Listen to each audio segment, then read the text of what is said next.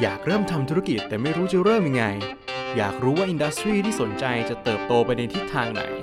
อยากฟังประสบการณ์แต่ไม่รู้ว่าจะไปถามใคร เราขออาสาพาคุณเดินทางท่องโลกธุรกิจเจาะลึกอินดัสทรีต่างๆ ผ่านประสบการณ์ของ f o u เดอร์รุ่นใหม่ ร่วมเดินทางกับเราได้ที่ Founder Journey Podcast สนับสนุนการเดินทางโดยตลาดหลักทรัพย์แห่งประเทศไทย บริษัท PTG Energy จำกัดมหาชน โครงการ Y Series สถานทูตสหรัฐอเมริกา สวัสดีครับสำหรับ Founder Journey ใน EP นี้เนี่ยเรียกได้ว่าใครที่สนใจที่กำลังจะทำธุรกิจในรูปแบบของ Service Platform นะครับ ในรูปแบบทั้ง B2C หรือว่า Business to Customer หรือแบบ B2B หรือ Business to Business เนี่ยต้องมาฟังให้ได้เลยนะครับ เพราะว่าวันนี้เนี่ยเราได้รับเกียรติจากพี่โจแซดนะครับ Co-founder ของ Sixter และ Seekforce นะครับ พี่โจแซดเนี่ยมีประสบการณ์ในการทำธุรกิจ Service Platform เนี่ยมากกว่า 6 ปีด้วยกัน มูลค่าบริษัทรวมที่พี่โจแซดถืออยู่เนี่ยเรียกได้ว่ามากกว่า 250 ล้านเลยนะครับ เชื่อว่าใครที่ได้ฟังแล้วเนี่ยต้องได้รับแรงบันดาลใจ แล้วก็ได้รับความรู้นำไปต่อยอดในการทำธุรกิจได้อย่างดีเลยทีเดียว เรามาพบกับพี่โจแซดกันดีกว่าครับ พี่โจแซดครับ สวัสดีครับ ครับ สวัสดีครับ สวัสดีทุกคนนะครับ สวัสดีทีมงานแล้วก็เอ่อคนที่กำลังฟังอยู่ไม่ว่าจะเป็นพี่ๆนะครับ หรือจะเป็นน้องๆนะ ตอนนี้ก็พี่ก็เรียกว่าแก่ขึ้นมานิดนึงละ ตอนนี้อายุ 28 เนาะเพราะฉะนั้นคนฟังเนี่ยกลุ่มเป้าหมายในคลิปนี้น่าจะเป็นน้องๆมากกว่าเนาะก็อยากจะมาอินสปายกันนะครับ วันนี้ ใช่เลยครับเนี่ยก่อนอื่นเลยเนี่ยก็เลยอยากจะให้พี่โจแซดเนี่ยเล่าสักหน่อยละกันครับ ว่าปัจจุบันนี้เนี่ยพี่โจแซดเนี่ยทำอะไรอยู่บ้างครับผม โอ้โห จริง ๆ ที่แนะนำมาเมื่อกี้เนี่ยก็ต้องบอกว่าเป็นเป็นส่วนหนึ่งแล้วกันเนาะถ้าถามว่าทำอะไรอยู่บ้างเนี่ย เอาเป็นว่าย้อนกลับไปตั้งแต่ตอนปี 2015 แล้วกัน 2015 ปุ๊บพี่เรียนจบจากวิศวะจุฬา เสร็จปุ๊บเปิดธุรกิจเลยเนาะถ้าเป็นแพลตฟอร์มสตาร์ทอัพที่ชื่อว่า Seekster ซึ่งมันคืออะไร มันคือแอปพลิเคชันเรียกแม่บ้านช่างแอร์ทุกวันนี้ยังอยู่ดีนะยังอยู่ดียังไม่ได้เจ๊งหรือปิดไปไหน หลายคนอาจบอกว่าเฮ้ยเปลี่ยนไปทำนู่นนี่นั่นจริง ๆ ไม่ณวันนี้ต้องบอกว่า Sixter เนี่ยมัน evolution แล้วมันกลายเป็น ล่มใบใหญ่ที่เรียกว่า Seek One Holding แล้วใน Seek One Holding เนี่ยประกอบไปด้วย 3 บริษัท บริษัทแรกก็คือ Sixter ซึ่งให้บริการด้านแม่บ้านช่างแอร์เนาะหลังจากนั้นพี่เอาไอ้ระบบที่มันมีอยู่เนี่ยไปให้คนอื่นใช้อ่าเรียกว่าเอาซอฟต์แวร์ไปให้คนอื่นใช้ไป implement นะต่างๆ ก็คือเป็นบริษัทที่ทำด้าน Digital Transformation Solution นะไม่ได้ไปแค่ consult ไปพูดๆอย่างเดียว แต่เราไปพร้อมกับของด้วยอ่าอันนี้เรียกว่าบริษัท Seek Force เนาะ แล้วก็บริษัทที่ 3 ที่อยู่ภายใต้ umbrella เดียวกันชื่อว่า Sky Ventures One อันนี้เป็นบริษัทที่ทำซอฟต์แวร์สำหรับการบริหาร Community Mall ปัจจุบันก็ดูแลอยู่ 11 Community Mall เนะแล้วก็ยังไม่ได้เปิดตัวอย่างเป็นทางการ อันนี้คือเราล้อนออกไปปุ๊บให้กับ 11 มอก่อน แล้วเดี๋ยวจะค่อยๆ เปิดตัวแล้วขยายไปทั่วประเทศเนาะ อันนี้ก็จะเป็น 3 ธุรกิจหลักที่อยู่ภายใต้อัมเบร่าเนาะ แล้วก็มีงานอดิเรกอีก งานอดิเรกเนี่ย ตอนนี้ก็กำลังทำ โปรเจกต์ DeFi Platform เนาะก็จะเป็นถ้าใครที่สนใจด้านคริปโตหรืออย่างนี้ไปไปลงทุนไปฟาร์มไปซิ่งอะไรกัน ตัวนี้ไม่ซิ่ง ตัวนี้เป็นโปรเจกต์ที่ทำไประยะยาวเป็นโปรเจกต์เพื่อสังคม ที่ใช้ DeFi มาเป็นตัวกลางเนาะอันนี้ก็ถ้าให้อธิบายลงลึกปุ๊บเนี่ยตัวนี้มันชื่อ Robinhood Swap อ่าอาจจะไม่ได้ลงลึกมากนะ วันนี้เดี๋ยวเดี๋ยวจะเล่าแต่นิดนึงว่าเฮ้ยเป็นไงมาไงทำไมถึงมาจับบล็อกเชนแล้วก็มีการ launch token launch เหรียญตัวเองออกมา แล้วมันทำโปรเจกต์อะไรยังไง อ่านั้นเดี๋ยวอ่าเดี๋ยวก็ไปเจาะลึกกันดีกว่าเนาะได้ครับงั้นรวมๆประมาณนี้เป็นแบบเรียกว่าเป็นก้อนใหญ่ ๆ ก่อน ชื่อว่า Seek One เนาะมี 3 บริษัทข้างล่าง แล้วก็มีงานอดิเรกด้าน DeFi ที่ทำแบบจริงจังเหมือนกันโหเรียกว่าทำเยอะมากๆเลยนะครับ แล้วอืมเดี๋ยวผมขอย้อนกลับไปตามไทม์ไลน์เลยดีกว่า ย้อนกลับไปเมื่อปี 2015 นะครับ อะไรที่เป็น passion หรือว่าเป็นโอกาสที่ทำให้พี่โจแซดเนี่ย เริ่มจับทำธุรกิจสตาร์ทอัพอย่างเงี้ยครับผม เริ่มต้นเลยเนี่ยต้องบอกว่าตอนปีสี่เนี่ยเป็นเด็กไม่ค่อยชอบเรียน จริงๆไม่ค่อยชอบเรียนมานานแล้วแหละ ตอนปีสี่เนี่ย พี่เนี่ยลงวิชาแบบไหนรู้ไหมคือมันจะมีวิชาเลือกเยอะเนาะปีสามปีสี่พี่ลงวิชาให้มันอัดอัดกันอยู่ในวันจันทร์อังคารอะไรอย่างงี้ เพื่อที่ว่าวันพุธพฤหัสศุกร์เนี่ยเราจะได้ว่าง เพราะว่าเฮ้ยมันมันมีวิชาที่เป็นโปรเจกต์ก็ไม่ต้องเข้าเรียน อ่า ส่วนอันอื่นใช่ไหมมันก็เป็นแบบวิชาที่มันต้องเรียน แล้วก็เลือกเรียนเฉพาะวันจันทร์ไม่ก็อังคาร พุธพฤหัสศุกร์เนี่ยก็เอาเวลาเนี่ยไปฝึกงานแล้วกัน ซึ่งตอนนั้นอะไปเป็นโปรเจกต์ a ม a นเจอร์อยู่ที่ HUBBA ในการรันพวกโครงการเนาะรันโครงการ incubation program คืออะไร โครงการบ่มเพาะธุรกิจ ซึ่งเราเราไม่ใช่นักธุรกิจนะ แต่หน้าที่ของพี่ในตอนนั้นอะคือการไปประสานงานกับนักธุรกิจ ซึ่งไอ้คำว่านักธุรกิจที่ว่าเนี่ยณตอนนั้นอะคำว่า เรียกว่าไอดอลของวงการสตาร์ทอัพอะก็ไม่ได้มีเยอะนะเราก็จะมีพี่หมู Ookbee อ่ามีพี่กระทิงอ่ามีอ่าพี่พี่แซม Stylhunt มีมีอีกหลายๆคนมาจัดโครงการ อันนั้นเรียกได้ว่าเป็นจุดเริ่มต้นแล้วกันที่เราได้ tap เข้าไปสู่โลกที่เรียกว่าโลกสตาร์ทอัพไปเป็นโปรเจกต์ a ม a นเจอร์อยู่ที่ HUBBA อ่าเผื่อใครสงสัยว่าเป็นที่ไหนนะ HUBBA คืออะไร HUBBA คือ co-working space แห่งแรกของไทย ตอนนั้นก็แบบเออมีโอกาสมีวันหนึ่งคือแบบไปเป็น staff งานอะไปไปเป็น staff งาน แล้วก็ไปนั่งกินเบียร์กับเจ้าของ HUBBA พี่เอมเนี่ยก็เลยแบบให้โอกาสมาว่าเฮ้ยโอ้ยโจแซด you มาช่วยหน่อย มาช่วยรันโครงการตรงนี้หน่อยก็เลยแบบโอ้ why not ไปลุยเลยสิ อ่า ตอนนั้นก็เรียกว่าทำไปปุ๊บเฮ้ยมันแบบเป็น moment แบบเบิกเนตรว่าแบบเออการทำธุรกิจเนี่ยเราธุรกิจมาแล้วก็จับเทคโนโลยีใส่เข้าไป ปั๊บกันอย่างเงี้ย กลายเป็นสตาร์ทอัพมันคือธุรกิจที่มันสเกลได้ เฮ้ย มันโตก็ได้เรื่อยๆเว้ย อ่า เราเราเห็นตัวอย่างเราได้รับการ inspire มาจาก Facebook อ่า จากเอ่ออะไรอะ ตอนนั้นตอนนั้นก็เป็น Uber นะ แล้วก็ Airbnb มี Story อะไรพวกนี้ เราอยากลุยอะไรประมาณนี้บ้าง ก็เลยไปพบกับ co-founder อีกคนหนึ่ง ชื่อว่าซาฮิปซาฮิปเนี่ยก็แบบเออมาชวน แล้วก็เออน่าสนใจแล้วก็ลุยเลย นะครับอันนั้นก็เรียกว่าเป็นจุดเริ่มต้นตอนปี 2015 แล้วกัน คุยกันแค่ประมาณ 2 ครั้ง แล้วก็เริ่มลุยเปิดบริษัทด้วยกันเลย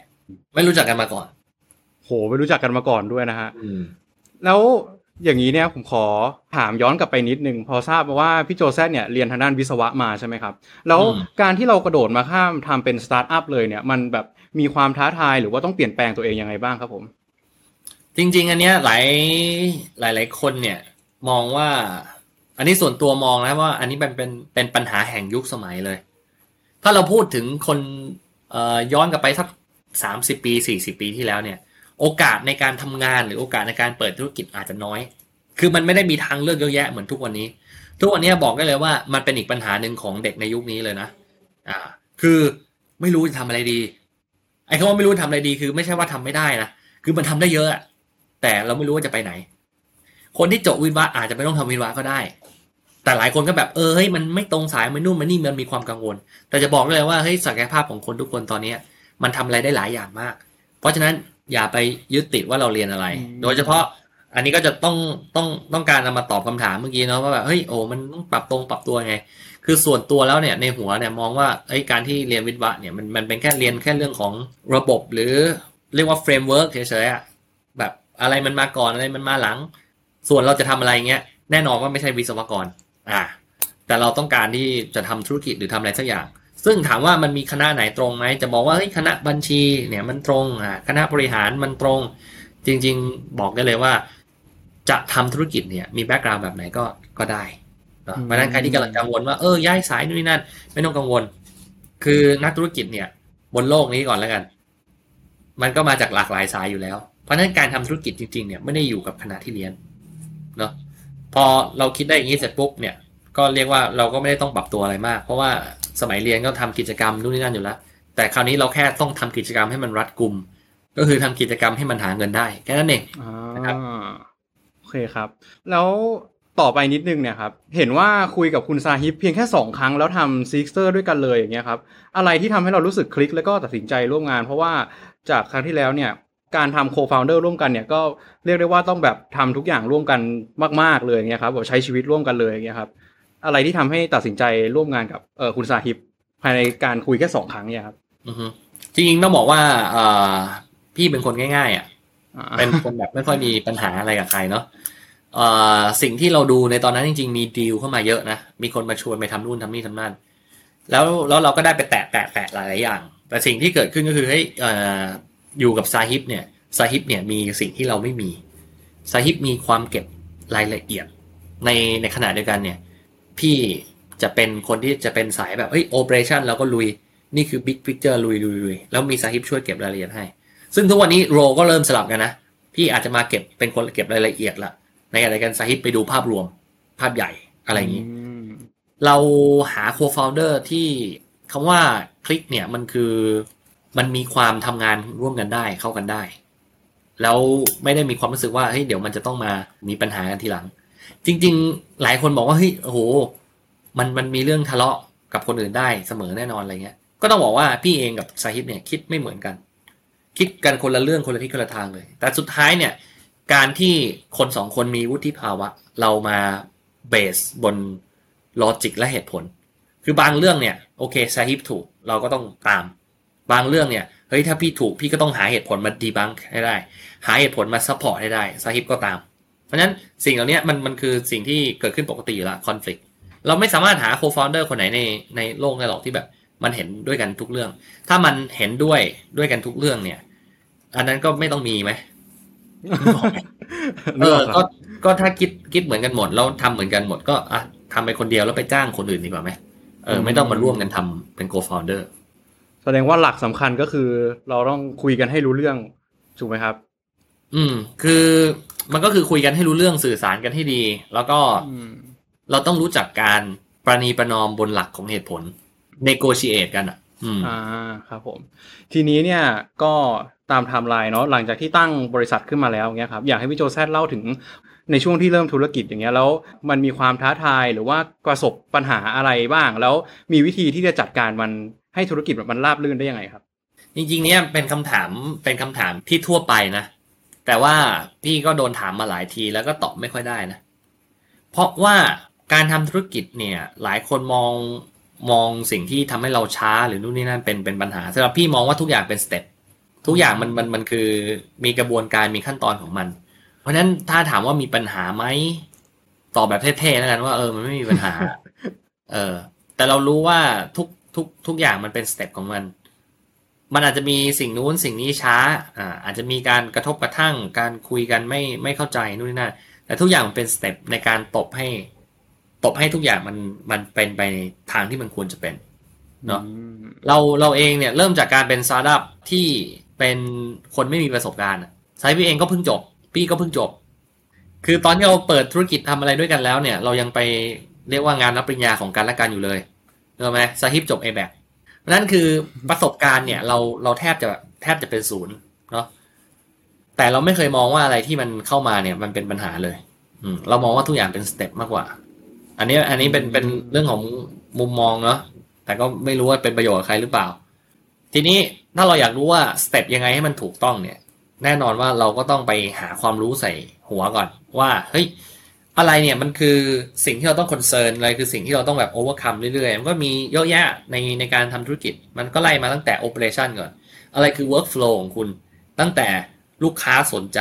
มาจนถึงปิดจ็อบลูกค้าจนถึงขายลูกค้าครั้งที่สองสามสี่อะไรคือ flow นั้น คุณต้องคิดออกมาให้ออกก่อน flow นั้นเสร็จปุ๊บ ย้อนไปก่อน flow อ่ามี marketing อ่าอะไรคือเรียกว่าสิ่งที่คุณต้องทำใน marketing อ่าทีนี้ก่อนที่คุณจะไป marketing อีก คุณจะต้องมีวิธีการเก็บตังค์ก่อน คุณต้องรู้ก่อนว่าให้บัญชีนู่นนี่นั่นอะไรก่อนที่คุณจะไปเก็บตังค์ก็ย้อนกลับไปเป็นเรื่องการตั้งบริษัท ก่อนที่จะตั้งบริษัท คุณก็ต้องไปคุยกันกับโฟ o u เดอร์ก่อนว่าเออคุณจะทำอะไร vision คืออะไรจะ set up ยังไง โมเดลคืออะไร เพราะฉะนั้นเนี่ยอันอันไหนก็ตามที่ดูแล้วมันจะเหมือนเป็นปัญหาแบบเออเงินทุนอยู่ตรงไหนนู่นนี่นั่นอะไรอย่างนี้ เออ จริงๆแล้วมันเป็น step หมดเลย ซึ่งอะย้อนกลับไป step แรกอาจจะไม่ใช่เรื่องเงินทุนด้วยซ้ำอาจจะเป็นเรื่อง vision ก่อน พอมี vision เสร็จปุ๊บเนี่ยเราค่อยไปดูเรื่องเงินทุน เงินทุนเนี่ยจริง ๆ อันนี้ก็คำแนะนำก็ต้องเปลี่ยนไปตามยุคสมัย ถ้าเป็นเมื่อก่อนก็โอเค คุณเอาไอเดียทำ prototype แล้วคุณก็ไป raise fund หาระดมทุน แต่จะบอกได้เลยว่าเฮ้ยในยุคนี้เนี่ย ตังค์มันไม่มีคำว่าตังค์มันไม่มีคือ ถ้าเกิดว่าคุณมือไม่ถึงอะบางที คุณไม่มีธุรกิจที่มันแบบ set up ขึ้นมาแล้วเนี่ย ตอนนี้มันไม่มีคนลงทุนง่ายๆแล้ว เพราะตลาดมันผ่านมาแบบห้าปีแล้ว คนลงแล้วก็ไม่รุ่งบ้างนู่นนี่นั่นบ้างอะไรเงี้ยเพราะฉะนั้นการหาทุนตั้งแต่แรกเนี่ยกลายเป็นยาก เพราะฉะนั้นถ้าเราไม่มีทุนเนี่ยอยากจะแนะนำว่าเออลอง consider เวลาอื่นไหมอาจจะสามปีข้างหน้าตอนนี้ทุกอย่างดีขึ้นแล้วเออในรายการตอนนี้เนี่ยเราไม่ต้องรอทุนเราต้องหาวิธีทำรายได้เนาะแล้วก็หาว่าเราจะได้ทุนจากที่บ้านไหมอะไรก็ว่าไป อันนี้ต้องบอกได้เลยว่าต้นทุนแต่ละคนไม่เท่ากัน คนที่จะทำธุรกิจได้ประสบความสำเร็จเนี่ย ถ้าต้นทุนที่บ้านมีทุนเนี่ย บอกได้เลยว่ามีส่งผลเยอะแน่นอน อันนี้เป็น research จากทางสตาร์ทอัพของอเมริกาอยู่แล้วเพราะส่วนมากเนี่ยคนที่ที่บ้านเนี่ยมีมีทุนทรัพย์อยู่แล้วเนี่ย ก็จะมีโอกาสที่รุ่นลูกเนี่ยจะทำสตาร์ทอัพได้ง่ายขึ้น แบบมีทั้ง base มีทั้งฐานลูกค้าอ่ามีทั้งเงินทุน มีทั้งประสบการณ์ มีทั้ง connection แน่นอนว่าทำสตาร์ทอัพมันต้องง่ายกว่าเนาะ อันนั้นเดี๋ยวเราค่อยไป part คำแนะนำกันทีหลัง ได้ครับ โอ้เมื่อกี้ก็ได้คำแนะนำผมว่าคนที่ฟังเนี่ยน่าจะได้คำแนะนำเยอะมากนะครับจากที่พี่โจแซดพูดไปเนาะเอ่อแล้วทีเนี้ยครับ ทราบมาว่าก็แน่นอนว่าก็มีการไปแข่งในรายการต่างๆถูกไหมครับแล้วพี่โจแซดคิดว่าการไปแข่งในรายการต่างๆเนี่ยมันมีความสำคัญต่อคนที่กำลังตั้งสตาร์ทอัพยังไง แล้วคนที่ไม่ได้ไปแข่งเนี่ยส่วนที่หายไปมันคืออะไรอะไรอย่างเงี้ยครับมันแบบมันจะขาดหรือเกินกว่าคนอื่นไหมอะไรเงี้ยครับผม อย่างแรกเลยเนี่ยเราต้องดูบริบทก่อนเนาะไอการแข่งดีหรือการไม่แข่งดีเนี่ยขึ้นอยู่กับบริบทของธุรกิจ ทีนี้บริบทของธุรกิจเนี่ยบริบทที่กำลังพูดถึงนี่คืออะไร บริบทที่กำลังพูดถึงนี้ก็คือ คุณกำลังทำธุรกิจที่มันเป็นธรรมดาทั่วไปหรือเปล่า หรือคุณกำลังทำธุรกิจอะไรที่มันแหวกแนว ถ้าทำอะไรที่มันธรรมดาทั่วไป ไม่ต้องเข้าโครงการก็ได้ คือทุกอย่างมันถูกพิสูจมาอยู่แล้วว่าโอเคมันทำได้ อย่างเช่นจะทำธุรกิจอีคอมเมิร์ซขายสบู่เฮ้ยคุณไม่ใช่คนแรกบนโลกที่ทำ แต่คำถามคือควรทำไหม บอกนะ ตรงนี้ไว้เลยนะ ใครที่คิดจะทำธุรกิจหรือทำสตาร์ทอัพเนี่ย ถ้าคิดเรื่องใหม่อย่างเดียวเนี่ย มีโอกาสเจ๊งสูง บางทีเราลองมองอะไรที่มันมีอยู่แล้วในตลาด แล้วเราลองทำตามก็ได้เขาว่าทำตามเนี่ยหลายคนแบบ เอ้ย โอ้โห มันมันไม่ได้ มันไปซ้ำคนอื่น มันนู่นนี่นะ จะบอกว่า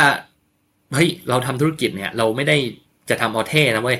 เราทำธุรกิจเรากำลังทำเงินเว้ย เออเพราะฉะนั้นอะไรที่มันทำแล้วมัน work คนอื่นทำแล้วมัน work เราเราก็ทำก็ได้เว้ยคือไม่ต้องเท่เท่กินไม่ได้เนาะเพราะฉะนั้นอันเนี้ยอันเนี้ยก็คือสิ่งสิ่งที่สำคัญมากก็คืออ่าเนี่ยบริบทก่อน ถ้าเกิดว่ามันมันแบบเห็นแล้วมัน prove model แล้วไม่ต้องไปเข้าโครงการมันเสียเวลานะเพราะมันพูฟมาอยู่แล้ว แล้วโครงการบางทีไม่ได้มองหาความแปลกหรือสดใหม่ แต่ถ้าคุณกำลังทำธุรกิจที่มันแปลกหรือสดใหม่ อันเนี้ยเน้นย้ำเลยว่าไปเข้าโครงการดีกว่า หาโครงการที่มันมี grant หรือมีอะไรสักอย่างให้เราแบบมาทดลองได้ เพราะไม่งั้นเนี่ยถ้าเราไปทดลองทำอะไรใหม่ๆปุ๊บโอกาสเจ๊งมันสูง เราก็จะเสียเงินเนาะอันเนี้ยมันมีงบของคนนู้นคนนี้มาทดลอง มันมันคือการกระจายความเสี่ยงเขาก็เสี่ยงเราก็เสี่ยงทั้งนี้ทั้งนั้นถ้าเกิดว่าเราทำแล้วมัน work ไอคนที่มาเสี่ยงกับเราด้วยก็ได้ reward ไปด้วย มันก็แฟร์กันนะเพราะนั้นโลกของความเสี่ยงเนี่ยก็ก็คือตรงนี้ก็คือเรื่องของอที่เราต้องไปแข่งต่างๆ ก็แนะนำเลยถ้าเกิดว่าใครที่รู้สึกว่าเฮ้ยแพลตฟอร์มเรามันใหม่ มันมีความ innovate เอ่อ innovation innovative อะไรเงี้ย ไปลุยเลยเนาะเพราะโครงการต่างๆ ก็อย่างน้อยได้ mentor ได้คำแนะนำได้ไปพูฟตลาด ดีที่สุดก็อาจจะได้ทุนมาด้วยเนาะโอเคครับ แล้วถ้าพูดถึง step ถัดไปเนาะ การทำซิกเตอร์เนี่ยเป็นแพลตฟอร์มที่ service เกี่ยวกับแม่บ้านใช่ไหมครับ ในช่วงแรกก็คือจะทำเป็นแบบ B2C ก็คือ business to customer ก็คือส่งตามพวกคอนโดอะไรพวกนี้ใช่ไหมครับ แล้วอย่างนี้ครับมีปัญหาที่เกิดขึ้นไหมครับ อย่างเช่นแบบว่าเออตัวของคนในคอนโดเองดิวกับแม่บ้านโดยที่ไม่ผ่านแพลตฟอร์มเราอะไรเงี้ยครับผม อืมอันนี้เป็นปัญหาอมตะของคนที่ทำธุรกิจแพลตฟอร์มเนาะโดยเฉพาะแพลตฟอร์มที่ดีลคอน sumer โดยตรง ก็อย่างอย่าง B2C อย่างเงี้ย ปัญหาก็เมื่อกี้ที่บอกมามันก็นั่นแหละ มันก็จะมีปัญหาเพิ่มมาอีกเรื่อง quality เรื่องนู่นนี่นั่นเนาะก็ strategy ในตอนนั้นเนี่ยเราก็คุมคุณภาพด้วยการอย่างน้อย เรามาคัดประวัติคนทุกคนก่อน ซึ่งปี 2015 เนี่ยมันเป็นอะไรที่มันใหม่มาก การที่แบบเฮ้ยเราจะเป็นแพลตฟอร์ม แล้วก็แบบไปคัดกรองคุณภาพไปทำนู่นนี่นั่น แทนลูกค้าลูกค้าไม่ต้องไป QC เองอะไรเงี้ยเออนั้นตอนนั้นก็เป็น value ซึ่ง มันก็ดีอยู่ประมาณถึง 2017 ที่แบบเออ มันเริ่มมีคนแบบทำนู่นทำนี่นั่นเยอะแยะตาม แล้วคนก็ไปคุยกับแม่บ้านเอง ออกนอกแพลตฟอร์มอีก ยิ่งทำก็ยิ่งเหนื่อยนั้นตอนปลายปี 2017 ก็เลยเปลี่ยนโมเดลมาเป็น B2B แล้วเออนี่ไอการเปลี่ยนเป็น B2B เนี่ยก็คือแทนที่เราจะไปเซิร์ฟกลุ่มบ้านกลุ่มคอนโดเนี่ยเราก็ไปเซิร์ฟกลุ่มที่เป็นออฟฟิศแทน กลุ่มที่เป็นอ่าโรงแรม เราส่งแม่บ้านเข้าไปตอนเที่ยงเที่ยงอ่าแล้วก็กลุ่มที่อยู่ในห้างสรรพสินค้าพวกที่มีหน้าร้าน คือในในห้างเนี่ยนึกออกไหมมีหน้าร้าน แล้วเขาไม่ได้ต้องการให้แม่บ้านไปแบบยืนอยู่ตรงนู้นมุมนี้ทั้งวันทั้งคืนเขาเอาแม่บ้านเข้าไปแค่เจ็ดโมงถึงสิบโมงจบห้างเปิดปุ๊บให้แม่บ้านกลับอ่าอันนั้นก็เป็นการปรับโมเดลที่เกิดขึ้นตอนปี 2017เนาะพอเราเริ่มปรับโมเดลตอนปลายปี 2017 ปุ๊บ เฮ้ย ทุกอย่างมันดีขึ้น traction มันดีขึ้น แล้วเราก็เริ่มเปิดบริษัทเพิ่ม ตอนปี 2019 ก็เป็น B2B เหมือนกัน แต่ทีนี้เราไม่ได้เป็นขาย service แล้วเราเป็นขายซอฟต์แวร์ แล้วเราเป็นขายรายปีนะก็เอาเอาระบบเราไปใช้อะอะไรประมาณนี้ดังนั้นตอนนั้นก็จะทำให้แบบได้ประสบการณ์ด้าน B2B เยอะมากเลยเนาะแล้วพี่โจแซดมีแบบข้อสังเกตหรือว่าข้อคิดแบบเด็ดๆไหมครับสำหรับคนที่สนใจที่จะทำธุรกิจแบบ B2B อยู่แบบว่า ควรที่จะคอนเซิร์นเรื่องนี้เป็นพิเศษอะไรอย่างเงี้ยครับผม B2B เนี่ยหลักๆเนี่ยเรากำลังจะดีลกับบริษัทเนาะคนที่ซื้อสินค้าหรือบริการเราเนี่ยไม่ใช่บุคคลทั่วไปละแต่จะเป็นในนามบริษัท เพราะฉะนั้นเราเรา treat อีกแบบหนึ่งเนาะ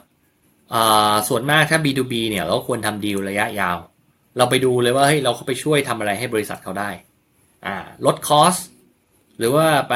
เพิ่ม revenue หรือเรากำลังเข้าไปช่วยด้านเอ่อเรียกว่า เพิ่ม business model ใหม่ให้กับธุรกิจเขาหรือเปล่า หลักๆมีอยู่แค่สองสาอย่างนี่แหละ เออ ถ้าเราสามารถ capture value ตรงนี้ให้กับบริษัทได้เนี่ยจบ แต่นึกออกไหม ถ้าเป็นเป็น B2C value มันไม่ใช่เหล่านี้เลย B2C value คือแบบ speed หรือเปล่า อ่า ความเร็ว อ่า ความเชื่อถือได้ ราคาโอเค จบ แต่สำหรับบริษัทเนี่ย ไปลด cost ไปเพิ่ม revenue ไปเปลี่ยน business model ให้เขาได้เนี่ย อ่า เรื่อง quality อีกเรื่องหนึ่งเลย quality ก็ถ้าคุณทำได้คือลดคอสได้จริง แต่ระบบมันกากมาก ก็ใช้ ถ้าระบบมันกาก แต่แบบเห็นยอดเซลล์เพิ่มก็ใช้ ต่อให้ระบบมันกาก แต่ว่าแบบเราไปสร้าง revenue stream ใหม่ให้เขาได้ เขาก็ใช้อยู่ดี เพราะฉะนั้น value ที่ที่แบบ end user ยึดถือมันคนละอย่างกันเนาะถ้าเป็นคนทั่วไปเนี่ยสะดวกสบายจบละของถูกคนชอบของถูก อ่า ส่วนถ้าเป็นบริษัทเนี่ยก็วัดกันแค่เท่าเท่าเนี้ยคือไปทำให้เขาประหยัดเงินได้ ไปทำให้เขาเพิ่มรายได้ ไปทำให้เขามีรายได้ช่องทางใหม่ได้ จบเลยอืมแล้วอยากจะถามเพิ่มนิดนึงครับว่า อย่างถ้าเป็นแบบว่า customer ลูกค้าทั่วไปอะไรอย่างเงี้ยเนาะเรากดแอปเข้ามาเนี่ย เราก็ใช้บริการได้แล้ว แล้วทีเนี้ยครับ การติดต่อลูกค้าที่เป็น business เนี่ยมันมีความแตกต่างอะไรยังไงบ้างครับผมอ่าหลักๆ คือถ้าเป็น B2B เนี่ยเกือบทุกบริษัทเลยแล้ว ส่วนตัวพี่มองว่ามันก็น่าจะเป็นอย่างนี้ไปเรื่อยๆนะคือติดต่อแบบ B2B เนี่ยก็ต้องใช้เซลส์เพราะฉะนั้นเราเราจะต้องมีแผนกที่แข็งแรงมากคือทีมเซลส์เซลส์เนี่ยเอ่อเราก็ต้องมีระบบระเบียบในการบริหารเซลส์เราเอง ตั้งแต่แบบ process การเก็บข้อมูลอะการเข้าไปคุยกับลูกค้าอ่าการ deliver ของการกลับไปคุยใหม่อีกครั้ง มันจะแบบยุบยับไปหมด ซึ่งเซลล์เราก็ต้องเก่งกว่า เพราะฉะนั้นมันจะไม่เหมือนกับอ่า การทำธุรกิจ B2C ที่แบบโอเค คุณสั่งมาคุณจ่ายตังค์ปุ๊บ เรา deliver แล้วจบเลย อะไรประมาณนี้นั้นมันก็จะมีความแตกต่างกันอยู่ แน่นอนว่าเงินที่ได้รับหรือผลตอบแทนก็แตกต่างกันด้วย เพราะนั้นอันอันนี้ก็จะเป็นสิ่งที่มันแตกต่างกันแหละ ระหว่าง B B2C กับ B2B ซึ่งใครที่ต้องการทำ B2B เนี่ยก็แนะนำว่าอาจจะเริ่มจาก B2C ก่อน ถ้าถ้า Product มันเอื้อมหน่วยนะ เพราะว่าเราจะได้มี credential เนาะคือขายเข้าบริษัทเนี่ย มันต้องมีความน่าเชื่อถือเลยในระดับหนึ่ง เนาะอันนี้ก็ฝากเอาไว้ว่าถ้าใครสนใจทำ B2B มันก็มีความยากอยู่ แต่แน่นอนว่าตัว basket size หรือเงินที่เราได้เนี่ยน่าจะเยอะกว่า B2C หลักสำคัญคือเราก็ควรที่จะแบบบริษัทก็จะควรมีรากฐานที่พร้อมก่อนใช่ไหมครับเพื่อที่จะขยับไปทำ B2B อะไรเงี้ยครับ ถูก อืม ทีนี้เนี่ยทราบมาว่าพี่โจแซดเนี่ยก็มีโปรเจกต์ใช่ไหมครับ ที่เป็นเกี่ยวกับการที่ไปทำระบบให้กับที่ยะลาใช่ไหมฮะ อืม อันนี้ก็เรียกว่าเป็นส่วนต่อยอดจากไอตัว ระบบที่เราเอาไปให้คนอื่นใช้เนาะแทนที่ตอนแรกเราจะให้เอกชนใช้อย่างเดียวเนี่ย ตอนตอนตอนนี้ก็มีลูกค้าเอกชนเป็นแบบพวกบริษัทข้ามชาติอ่าบริษัทญี่ปุ่น บริษัทเกาหลี ก็พอทำมาถึงจุดหนึ่งปุ๊บโควิด เข้ามาปีที่แล้ว ก็เลยทำ unit ใหม่ขึ้นมาเป็น unit B2G ขายเข้าสู่ปกครองท้องถิ่นทำให้เขาเนี่ยมีแพลตฟอร์ม สร้างรายได้ให้กับคนในพื้นที่อ่านนั้นก็เป็นสิ่งที่ run มาประมาณ กือบเกือบปีแล้วเนาะโดยที่เราได้เมืองแรกก่อนก็คือเมืองยะลา แล้วขอถามเพิ่มได้ไหมครับว่าทำไมต้องเป็นที่ยะลาครับมีแบบ criteria อะไรในการที่ลงไปทำเนี่ยครับผมจริงๆมันพวกนี้มันคือขึ้นอยู่กับโอกาสเนาะอันนี้ด้วยความที่ว่าทางนายกเทศมนตรีเขาค่อนข้างมี vision แล้วเหมือนเขาถามไปถามมาถามไปถามมา เราได้มาเจอได้มาคุยกันพอดี พอคุยกันเสร็จปุ๊บมัน click click ว่าแบบเฮ้ยโอเค ระบบคุณมันเริ่มใช้งานได้เลย คุยกันปุ๊บ แล้วก็แป๊บเดียวก็สามารถปิดโปรเจกต์ deliver ได้ ตอนนี้ก็เรียกว่าเราไปทำแพลตฟอร์มที่เหมือนส่งเรื่องอาหารอะเป็นเป็น e-marketplace ในเมืองยาลาชื่อว่าหลาดยาลาเนาะตอนนี้ก็ทำรายได้ให้กับชาวบ้านเนี่ย เดือนละประมาณล้านสองแล้วอันนี้เพิ่งเข้าเดือนที่สี่นะ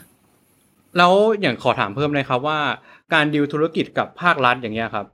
มันมีความแตกต่างจากเอกชน ยังไงบ้างอะไรเงี้ยครับผมอ่าจะเป็นความยุ่งยากเรื่องของการดูเรื่องระเบียบมากกว่าเนาะตั้งแต่การคุยกันการนำเสนอเขาก็ต้องดูว่าจะทำโปรเจกต์หรือทำอะไรสักอย่างเนี่ยมันขัดกับระเบียบอะไรยังไงข้อไหนไหมอ่า มันตรงตามระเบียบอะไรข้อไหนไหมเพื่อจะสามารถดำเนินการได้เนาะแล้วก็จริง ๆ ถ้าเกิดว่าเป็นบริษัทที่เรียกว่าไม่โปรแล้วกันเนาะคือไม่ได้ทำบัญชีไม่ได้ทำนู่นทำนี่ทำนั่นมาอย่างเงี้ยเขาก็จะไม่ค่อยอยากเข้าภาครัฐแหละ เพราะว่าจะมีการตรวจสอบรายการนู่นนี่นั่นอะไรอย่างงี้ ซึ่งบริษัทพี่เนี่ยทุกอย่างมันเป็นดิจิตอลแล้วทุกอย่างมันตรวจสอบได้ง่าย เออแล้วเราทำทุกอย่างถูกต้องอยู่แล้ว เราก็เลยอ่าเข้าไปทำได้แบบไม่ยากเลยอะไรประมาณนี้ เออซึ่งอันนี้อันนี้ก็เป็นเป็นข้อที่แตกต่างแล้วกัน ระหว่างคนที่มาทำโปรเจกต์กับภาครัฐ กับคนที่ไม่ได้ทำโปรเจกต์กับภาครัฐ ก็ผ่านเวลามานานพอสมควรแล้วนะครับ ก่อนจะถึงเข้าถึง session สุดท้ายเราเนี่ย อยากจะถามว่าเป้าหมายในอนาคตพี่โจแซดเนี่ยก็คือมีอะไรบ้างครับที่วางแผนเอาไว้ ก็จริง ๆ พี่มองเรื่องเป้าหมายเป็นเหมือนเส้นทางมากกว่าเนาะอย่างพี่เองก็จะมีแบบภูเขาหลายลูก พี่ก็แบ่งอย่างนี้เลยอันนี้ก็แชร์ไว้แล้วกันนะเรื่องความฝันเนี่ยมันมันมันจะมีวลีที่แบบ พี่รู้สึกว่าเฮ้ยมันทำให้คนมิสลีดมากเลย คนจะแบบเฮ้ยเราอย่าไปลิฟความฝันคนอื่นนู่นนี่นั่น พี่บอกเลยว่าคนเราฝันซ้ำกันได้เว้ย คือคนเราแม่งมีหกพันล้านคนบนโลกไปเนี่ย บางคนแบบเฮ้ยโอ้คนนู้นฝันแบบนี้แล้วคนนี้ฝันแบบนี้ละคือมันไม่ผิดเว้ยที่ความฝันแม่งจะเหมือนกันนะมันไม่ผิดที่ที่อ่าเราเราจะมีไอดอลหรือนู่นนี่นั่น บางคนแบบโอ้มีความเป็นปัจเจกมากเฮ้ยโอ้อันนี้มันดาดเดือนมันนู่นนี่นั่นละโอเค พี่แชร์ไว้วันนี้ แล้วถ้าเกิดว่าใครที่รู้สึกว่า อยากเดินไปในแนวทางเดียวกันเนี่ย ก็ยินดีเนาะยินดีให้คำปรึกษา เดี๋ยวพี่จะกรุยทางให้ก่อน เส้นทางของพี่นะ อันแรกก่อนคืออยากจะประสบความสำเร็จในด้านของ finance ด้านของการเงินก่อน ก็คือรวยนั่นเอง ทีนี้คำว่ารวยเนี่ยแต่ละคนก็นิยามไม่เหมือนกันเนาะพี่นิยามชัดๆเลยว่า อายุ 35 พี่ต้องการมีตังประมาณ 70 ล้าน ก็คือมีมีสินทรัพย์มีตังเนี่ยมีแคชเนี่ยอ่าเจ็ดสิบล้านบาท พอมีตรงนี้เสร็จปุ๊บเนี่ยถามว่าทำไมอ่ามันก็จะมีแบบเอ้ยตัวลงตัวเลขอีกเอาเป็นว่าสมมุติพี่ไปทำอะไรไม่รู้ให้ได้ดอกเบี้ย แค่เดือนละหนึ่งเปอร์เซ็นพอ อ่าเนกอะไหมมันก็คือดอกเบี้ยประมาณเจ็ดแสนพี่ว่าพอแล้วสำหรับการดูแลบริหารครอบครัวจัดการทุกสิ่งทุกอย่าง เดือนละเจ็ดแสนเนี่ยเออพี่ว่ามันแม่งเยอะนะเออ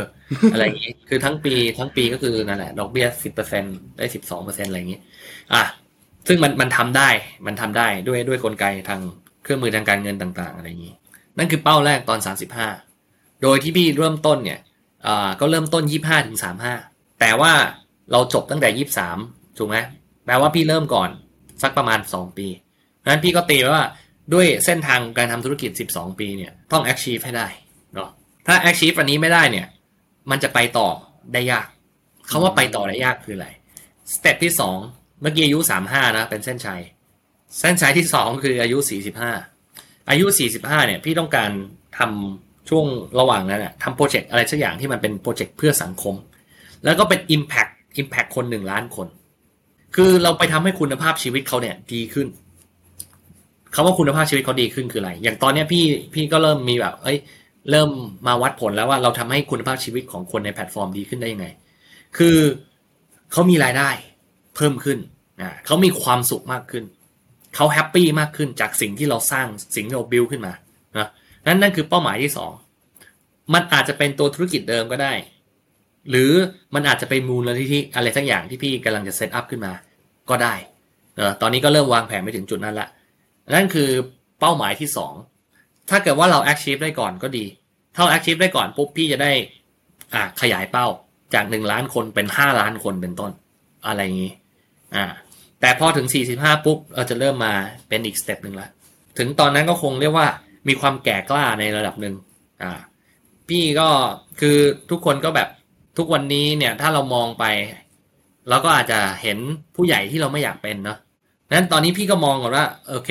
เราไม่อยากเป็นผู้ใหญ่ที่มากดหัวรุ่นน้อง กดหัวคนรุ่นต่อไป มาแบบมาคุม พี่อยากจะกระจายอำนาจ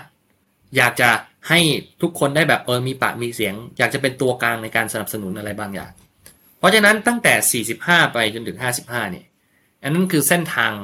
เรียกว่าเป้าหมายเส้นชัยที่ 3 แล้วกัน คือเส้นทางของการทิ้งมรดก มรดกอะไร มันคือมรดกทางการเมือง มรดกทางการเมืองเนี่ยสำหรับพี่มันคือการวาง policy บางอย่าง คือมีกฎหมายหรือเป็นแบบนโยบายหรือเป็นอะไรสักอย่างที่คนยินดีแล้วยอมที่จะใช้งานไปอีกเป็นร้อยปี ไม่ใช่ยอมเพราะว่าจำยอมแต่ยอมเพราะว่ามันดีอะมันหาอะไรใหม่มากมากกว่านี้ไม่ได้ถามว่ามันคืออะไรมันคือลักษณะของอย่างเช่น ระบบกองทุนสำรองเพื่อการพัฒนาอาชีพอะไรประมาณนี้อ่าเอามาจากภาษีส่วนไหน พี่ก็ต้องไปคิดกลไกมาละตอนนี้ยังไม่เคลียร์มากนะ ตอนนี้พี่เองกำลังดูพวกกฎหมายด้านสวัสดิการมนุษย์อ่าสวัสดิการแรงงานอยู่ ว่าเราทำยังไงให้มันยั่งยืนทำไงให้คนส่วนมากเนี่ยสามารถหลุดกับดักความจนได้อะไรอย่างนี้ ซึ่งพี่เริ่มนะตั้งแต่ตอนนี้แหละ แต่เรามองว่าเราค่อยไปทำให้มันสำเร็จในอีก ยี่สิบสามสิบปีข้างหน้า คือมีเวลาเหลือเฟือ มีเวลาเหลือเฟือ อันนี้ก็อยากจะแชร์ทุกคนแล้วกัน หลายคนที่รู้สึกว่า มันกำลังท้อแท้ มันกำลังแบบเฮ้ย มันไม่น่าอยู่ เออ เฮ้ยพี่ก็รู้สึกว่ามันมันบิดเบี้ยว มันเละเทะไปหมดเว้ย แต่ถ้าเราจะเปลี่ยนตอนเนี้ย เราก็มันมันต้องใช้เวลาคำถามคือณวันหนึ่งถ้าเราต้องการเปลี่ยนแปลงประเทศหรือทำอะไรสักอย่างจริง ๆ เนี่ยสามสิบปีพอไหม ถ้าสามสิบปีพอเนี่ย ทุกคนต้องเริ่มวันนี้ ทุกคนต้องเริ่มละเนาะเริ่มวางแผนก่อนเลยว่าอีกสามสิบปีข้างหน้าเนี่ย มันมีอะไรบ้างที่เราอยากให้มันเปลี่ยน เรานึกว่าถ้าเรามีเวลาวางแผนมีเวลา execute มีเวลาทำตั้งสามสิบปีเนี่ย มันน่าจะเปลี่ยนอะไรได้แหละ อันนี้ก็อยากจะเชิญชวนทุกคนแล้วกัน ให้มีความฝันเดียวกัน คือไม่ต้องแย่งกันนะต่างคนต่างไปหามุมที่เราอยากจะเรียกว่า passion อะ อย่างพี่ตอนนี้เริ่มเริ่มจะมามา passion เรื่องของแรงงานละเรื่องเรื่องของเศรษฐกิจละอะไรอย่างนี้ แต่ก็อย่างอย่างที่บอกคือพี่ก็วางเป็นไทม์ไลน์ไป อันแรกเนี่ยเดี๋ยวโฟกัสเรื่องธุรกิจให้มีเรื่องของรายได้ก่อน แล้วแล้วพี่บอกนิดนึงนะพี่เรียงแบบนี้เนี่ย เพราะว่าพี่คิดมาดีแล้วว่ามันต้องเรียงแบบนี้ บางคนอาจจะอินเรื่องการเมือง แล้วแบบมาแตะเรื่องการเมืองเรื่องนโยบาย ถ้าเกิดว่าไปแตะเรื่องนั้นก่อนสมมติพี่ไปแตะเรื่องนั้นก่อน แล้วกลายเป็นว่าภายหลังอะพี่ ค่อยมามีตังค์เฮ้ยแม่งแม่งฟังดูน่ากลัวว่ะ เออนึกออกไหมหรือพี่แบบกระโดดไปแตะเรื่องเรื่องการเมืองก่อน อ่า แล้วค่อยมาสังคม มันก็จะดู เอ้ยบังหน้าหรือเปล่า อะไรอย่างนี้ เออนึกออกว่ากลายไปการเมืองแล้วก็มาทำเพื่อสังคมเอาแล้วทำไมรวย อะไรอย่างนี้ ถ้าเกิดว่าไปทำเรื่องสังคมก่อนเนาะโดยที่เรายังไม่มีตังค์สมมุติทำสังคมก่อน แล้วมันรวย เออมันมันแปลกๆละ อะไรอย่างนี้ ซึ่งเราก็ต้องไปดีแคลร์ได้เลย หรืออะไรก็ว่าไป แต่พี่ก็เลยรู้สึกว่าโอเค ในเส้นทางพี่เนี่ย ถ้าจะไปประสบความสำเร็จในการเปลี่ยนแปลงในสักอย่าง เรามีเงินก่อน เรามีเงินแล้วเราไปพิสูจไปพิสูจว่าสิ่งที่เรากำลังทำมันดี เราเรากำลังสร้างสิ่งดีๆให้กับโลกใบนี้ ก็คือพิสูจด้วยอะไรที่มันเป็นเป้าหมายทางสังคม และสุดท้ายเนี่ยเราค่อยไปมุ่งสู่เป้าหมายของการทิ้งมรดกบางอย่างไว้ให้กับโลกใบนี้ ซึ่งที่พี่ต้องการทิ้งไว้ก็คือ policy ที่มันดีๆ นั่นเองอืม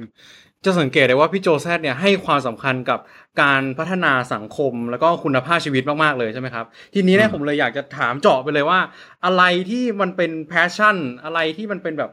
สิ่งที่ drive ให้พี่เนี่ย คิดแล้วก็ให้ความสำคัญกับเรื่องนี้มากๆครับผม อืม อันนี้บอกไว้ก่อนเลยนะเล่าเล่าไว้ก่อนด่าตัวเองไว้ก่อนเลยนะคือ คนที่ ambition คนที่แบบมองไกลหรือฝันใหญ่เนี่ย เป็น คนหลงตัวเอง คือพี่ต้องหลงตัวเองก่อนเพราะว่าหลงตัวเองของพี่คือพี่พี่รักตัวเองแล้วก็หลงตัวเองคือ อยากให้ตัวเองได้ไปอยู่ในอะไรที่มันดีเนาะถามว่า inspire มาจากไหน inspire มาตั้งแต่ปสองแล้วปสองปุ๊บอาจจะมีหลายคนนะที่ชอบชอบห้องสมุด พี่ชอบห้องสมุดตรงที่มันมีการ์ตูนอะเออ ก็ไปอ่านการ์ตูน พวกการ์ตูนประวัติบุคคลสำคัญของโลก พอเราเห็นเสร็จปุ๊บเอ้ยแม่ง inspire ตั้งแต่ปสองอะ ตอนปสองพี่อยู่กรุงเทพคริสเตียนเนาะก็แบบแม่ง inspire อะ พอ inspire เสร็จปุ๊บนั่นแหละ เรียกได้เลยว่าในในชีวิตตั้งแต่ปสามปสี่ปห้าปหกอะไรเงี้ย พี่ก็พยายามเรียกว่าพยายามทำนู่นทำนี่อย่างจริงจัง เราอยากจะเป็นคนสำคัญอะเพราะด้วยด้วยเนี่ยสิ่งที่มันฝังไว้คือเฮ้ยเราอยากเป็นบุคคลสำคัญ ส่วนเรื่องของสังคมเนี่ยมันมากระทบ เรียกว่ามันมากระทบใจตอนปีสองก็นั่นแหละด้วยด้วยเบสที่แบบเอออยากทำ อยากอยากอยากอยากเป็นคนสำคัญอะอยากดังอะเออหิวแสงอะไรก็ว่าไปแต่บอกไว้เลยว่า อันนี้พี่บอกทุกคนไว้เลยว่า ถ้าใครที่มีความรู้สึกนี้นะคุณไม่ต้องไปกดมัน ถึงสังคมจะบอกว่าเออคุณหิวแสงด้วยนั่น หน้าที่ของคุณมีหน้าที่อย่างเดียวคือ คุณต้องพิสูจคุณต้องพิสูจน์ว่า คุณไม่ได้กินแสง แต่คุณฉายแสง ซึ่งมันมันก็จะมาจากการกระทำเนาะกลับมาที่ตอนปีสองก่อน สิ่งที่มันอินสปายรอบหนึ่งก็คือ มันมีไฟไหม้อยู่แถวแถวจุฬาเป็นไฟไหม้ในชุมชนแออัดแล้วเขาก็มีการประกาศขออาสาสมัครไป ด้วยความที่แบบเป็นคนที่แบบอะไรก็ได้ง่ายๆเฮ้ย ฟังแล้วมันน่าสนใจเว้ยพี่ก็ไปช่วย ก็คือไฟดับหมดแล้วนะไม่ได้ไปดับไฟนะแต่ไปแบบไปช่วยเก็บกวาดไปแบบรื้อสิ่งปลูกสร้างนู่นนี่นั่นอะไรเงี้ยโอ้ใส่ถุงมือใส่หน้ากากนู่นนี่นั่น ไปขุดขมเหลาดำอะไรเงี้ยไปเคลื่อนย้ายอ่าซากออกมา เออ แล้วก็ช่วงพักได้มีโอกาสไปนั่งคุย นั่งคุยกับเออเรียกว่าเป็นหัวหน้าชุมชนแล้วกันอ่าแล้วก็มีเด็กๆมาเล่นนู่นนี่นั่นอะไรเงี้ยคือแค่เดินเข้าไปเนี่ยอันนี้คือชุมชนแออัดแล้วเรารู้สึกได้เลยว่าไอ้ตรงเนี้ยมันห่างจากสยามพารากอนน่ะแค่สองกิโลเมตรเท่านั้นเองเฮ้ยชีวิตแม่งเปลี่ยนไปเลยอะเราเริ่มมีมุมมองในชีวิตที่มันเปลี่ยนแปลงไป ถ้าเมื่อก่อนเนี่ยนึกออกไหมเราเข้าห้องน้ำไปไปฉี่เนี่ย เราเราไม่ได้มองแม่บ้านเป็นคนนะ หลายคนคำว่าไม่ได้มองแม่เป็นคนคือไม่ได้ไปดูถูกเลยนะ แต่เรารู้สึกว่าอันนี้มันคือ indifferent ภาษาอังกฤษเนาะคือเราไม่รู้สึกถึงตัวตนอะไรบางอย่าง เราเห็นว่ามันเป็นเรื่องปกติหรือนู่นนั่นอะไรพี่เริ่มรู้สึกว่าเฮ้ยนี่คือบ้านของคนอะมันมันยังมีคนอื่นอีกที่แบบมีจิตใจมีเลือดเนื้อมีความรู้สึก แล้วเขาอยู่ใน condition ที่มันไม่ดี ก็รู้สึกได้แล้วว่าเอ้ยโอเค เราเราอยากทำอะไรบางอย่างที่มัน แก้ไขประเด็นตรงนี้ ตอนนั้นก็อินมากอินมากแล้วก็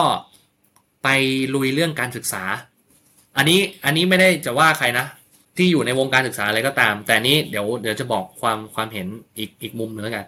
จากที่ได้ไปสัมผัสเรื่องการศึกษาเนี่ยเพราะว่าอิน เราอินมากแบบโอ้โหประเทศไทยไม่ต้องเริ่มที่การศึกษาเว้ยถ้าเราจะแก้ระบบ เออ ส่วนตัวพอได้ลงไปลึกๆแล้วอะ่ะ เลยรู้สึกว่าจริง ๆ มันไม่ได้ แก้ที่การศึกษา แก้ที่การศึกษาไม่ได้ มันแก้ได้ยาก ส่วนตัวตอนนี้มองเลยว่าค่อนข้างค่อนข้างแบบอินด้วยนะคือเรื่องเศรษฐกิจ ถ้าเราสามารถทำให้คนเหล่านี้มีรายได้มากขึ้นได้ก่อน เขาถึงจะไปเพิ่มการศึกษา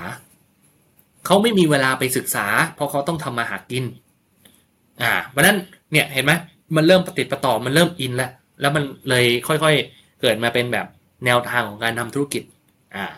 สิ่งที่ทำหรือสิ่งที่ไม่ทำ ทุกอย่างมันเกิดจาก value ที่เรายึดถือก่อน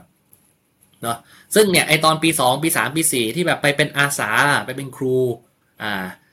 เป็นครูอาสาทุกวันเสาร์อย่างเงี้ยเป็นปีเลยนะลงไปสอนในชุมชนแออัดอะไรเงี้ยก็หล่อหลอมมาจนถึงจุดหนึ่งที่แบบโอเคงั้นเราจะทำธุรกิจบางอย่างที่มันให้โอกาสให้คนมีรายได้ และนั่นแหละก็คือ s ิ x เตอร์เรากำลังทำให้แม่บ้านกลุ่มกลุ่มเนี้ยที่รายได้ต่ำเนี่ยวันนี้เนี่ยมีรายได้มากกว่าสองหมื่นบาท มีเวลากับครอบครัวมากขึ้น เพราะอันเนี้ยพี่บิลีฟเลยว่านี่คืออจุดเริ่มต้นของการเปลี่ยนแปลง เพราะว่าเมื่อเขามีรายได้เสร็จปุ๊บเนี่ย อันนี้ก็ไปพิสูจมาแล้วนะ ก็คือไปหารีเสิร์ชมาแล้ว ของน่าจะของ Harvard เนี่ยคือมีการทดลองแจกเงิน แจกเงินไป แล้วถามว่าจะเอาเงินไปทำอะไร เขาพบว่ากลุ่มคนที่ถ้าเกิดว่าเขาแจกไปเนี่ย ก็คือแจกให้กลุ่มแม่ กือบร้อยเปอร์เซ็นเนี่ยบอกว่าจะมีการแบ่งเงิน ไปอุดหนุนเรื่องค่าใช้จ่ายการศึกษาของลูก อืม และนั่นแหละ คือสิ่งที่พี่คิดส่วนตัวว่า เฮ้ย ถ้าเราทำให้เศรษฐกิจมันดี เดี๋ยวการศึกษาจะดีขึ้นเอง แต่ถ้าเราพยายามไปลุยเรื่องการศึกษาตั้งแต่แรกเนี่ย บางทีเนี่ย น้องเขาต้องออกนอกระบบ เพียงเพราะว่าไม่มีรายได้ พอที่จะส่งตัวเองเรียน เรื่องทุนการศึกษาก็อีกเรื่องหนึ่งคือ มันในในในเชิงนโยบายนะ มันมันก็ยังไม่ค่อย make sense อ่า ตรงที่ว่าโอเค ทุนการศึกษาก็ต้องดูอีกว่าทุนมันมาจากไหนไงนึกออกไหมไม่งั้นก็เท่ากับว่าเราซัดเงินไปเรื่อยเพราะนั้นเราไปกระตุ้นเศรษฐกิจก่อนดีกว่าไหมแล้วพอมีเงินเสร็จปุ๊บเนี่ยเดี๋ยวเขาส่งต่อไปไปให้ลูกเขาได้เรียนเอง อะไรประมาณนี้นี่คือสิ่งที่ believe เนาะแล้วก็เลยออกมาเป็นแบบอ่าธุรกิจก่อน พอเรามีตังค์เสร็จปุ๊บเราจะได้ไปลุยด้านโปรเจกต์ของการให้อ่าด้านสังคมอ๋ออีกอีกพอยต์หนึ่งนะอันนี้ก็แชร์เป็นความคิดไปแล้วกัน หลายคนแบบโอเค วันนี้อยากให้สังคมดีเนี่ย เริ่มต้นได้เลยวันนี้ อ่า อันนี้ก็อยากจะให้อีกมุมหนึ่งว่าเฮ้ยโอเค หรือว่าเราควรไปทำตัวเองให้แบบ พอมีรายได้ก่อน รายได้ประมาณหนึงเลยนะ แล้วถ้าเราเป็นคนที่อยากทำเพื่อสังคมอะ่ะ ถึงตอนนั้นเราทำปุ๊บมันจะมีอิมแพกกว่า สมมติว่าวันนี้พี่มีอยู่หมื่นหนึ่งอ่า พี่บริจาคสักห้าพันนั่นคือครึ่งหนึ่งแล้วนะครึ่งหนึ่งของตังค์ที่มีอยู่ ซึ่งมันก็ทำอะไรไม่ได้มาก แต่ถ้าเกิดว่าเฮ้ยเราไปอัปเกรดตัวเองก่อนปุ๊บจนแบบอ่ามีเงินแสนหนึ่งแสนหนึ่งปุ๊บพี่ให้สองหมื่นเลย นั่นคือยี่สิบเปอร์เซ็นเพราะฉะนั้นอันเนี้ยก็เลยเป็นอีกแนวคิดหนึ่งว่าแบบ ก่อนที่เราจะแบบไปลุยไปรันอะไรสักอย่างเพื่อสังคมอะ เราทำตัวเองให้มี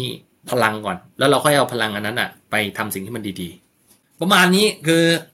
หวังว่าจะได้ inspire คนหลายๆคนนะแล้วถ้าเกิดว่าใครที่ มองมุมไหนก็ตามเนี่ยพี่ว่าเราสามารถร้อยเรียงกันได้ ใครที่อินด้านธุรกิจเนี่ยมาคุยกัน คือการทำธุรกิจเนี่ยเฮ้ยมันไม่ใช่ว่าคุณคือคนโลภนะเว้ยคือโลภก็นิดหน่อยแหละ แต่ว่ามันไม่ผิดนึกออกไหมคือเราอยากมีเงินเราอยากมีคุณภาพชีวิตที่ดีมันผิดตรงไหน มันไม่ผิดโอเค เรื่องนี้ก็เลยอยากจะบอกว่ามาคุยกันได้ ถ้าใครอยากจะอินเรื่องธุรกิจมาคุยด้านธุรกิจกัน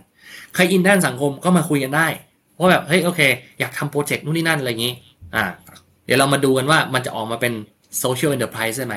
คือทำเพื่อสังคมไปด้วย แล้วมันต้องมีรายได้ด้วย ไม่งั้นมันไม่ยั่งยืนเนาะ แล้วก็สุดท้ายถ้าใครที่อินเรื่องของนโยบายต่างๆ อ่า มองเรื่องมหภาค ก็อันเนี้ยก็มาคุยกัน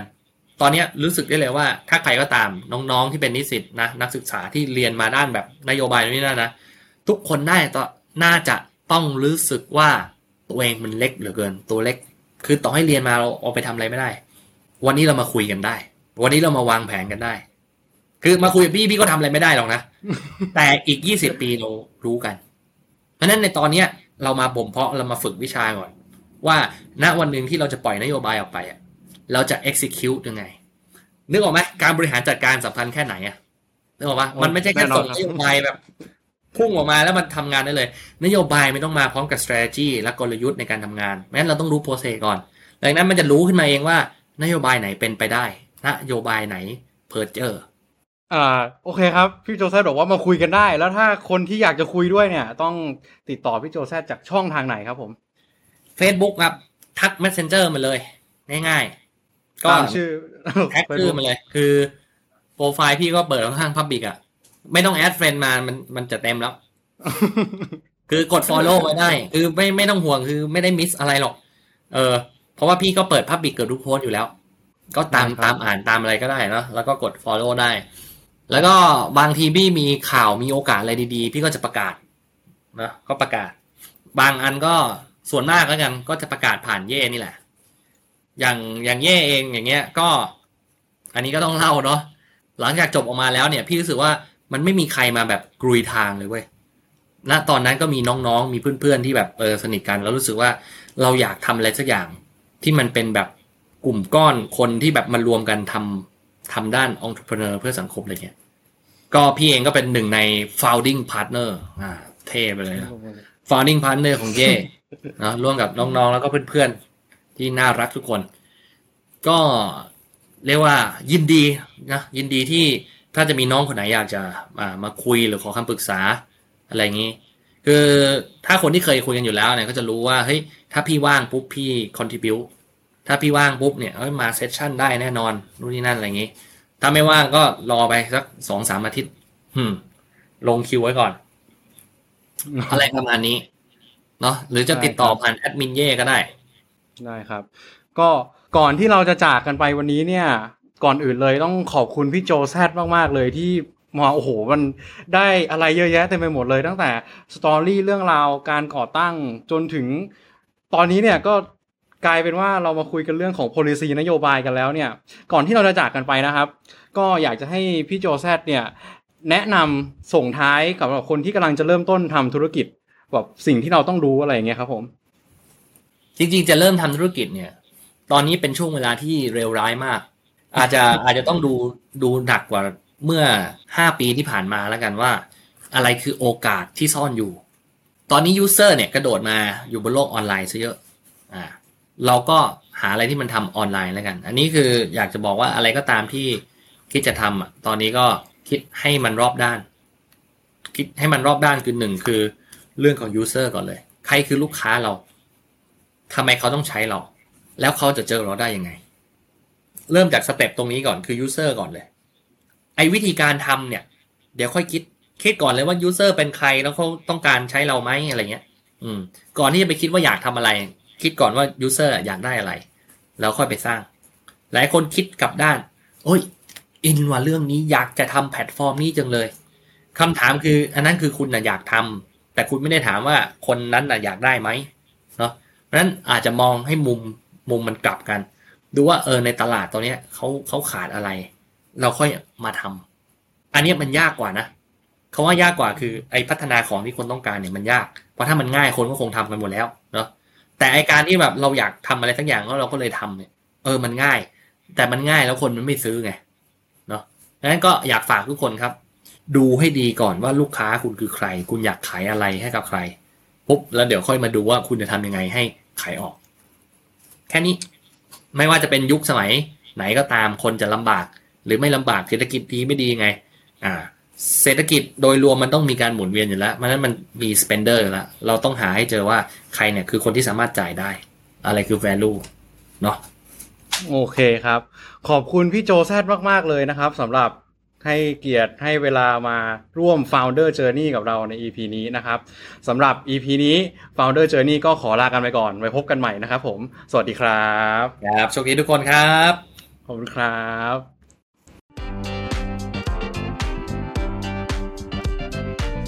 รับชม Founder Journey Podcast ก่อนใครได้ที่เพจเซตอย่างเจน ติดตามย้อนหลังได้เพียง Search Founder Journey ใน YouTube Spotify หรือช่องทางอื่นที่คุณชอบฟัง podcast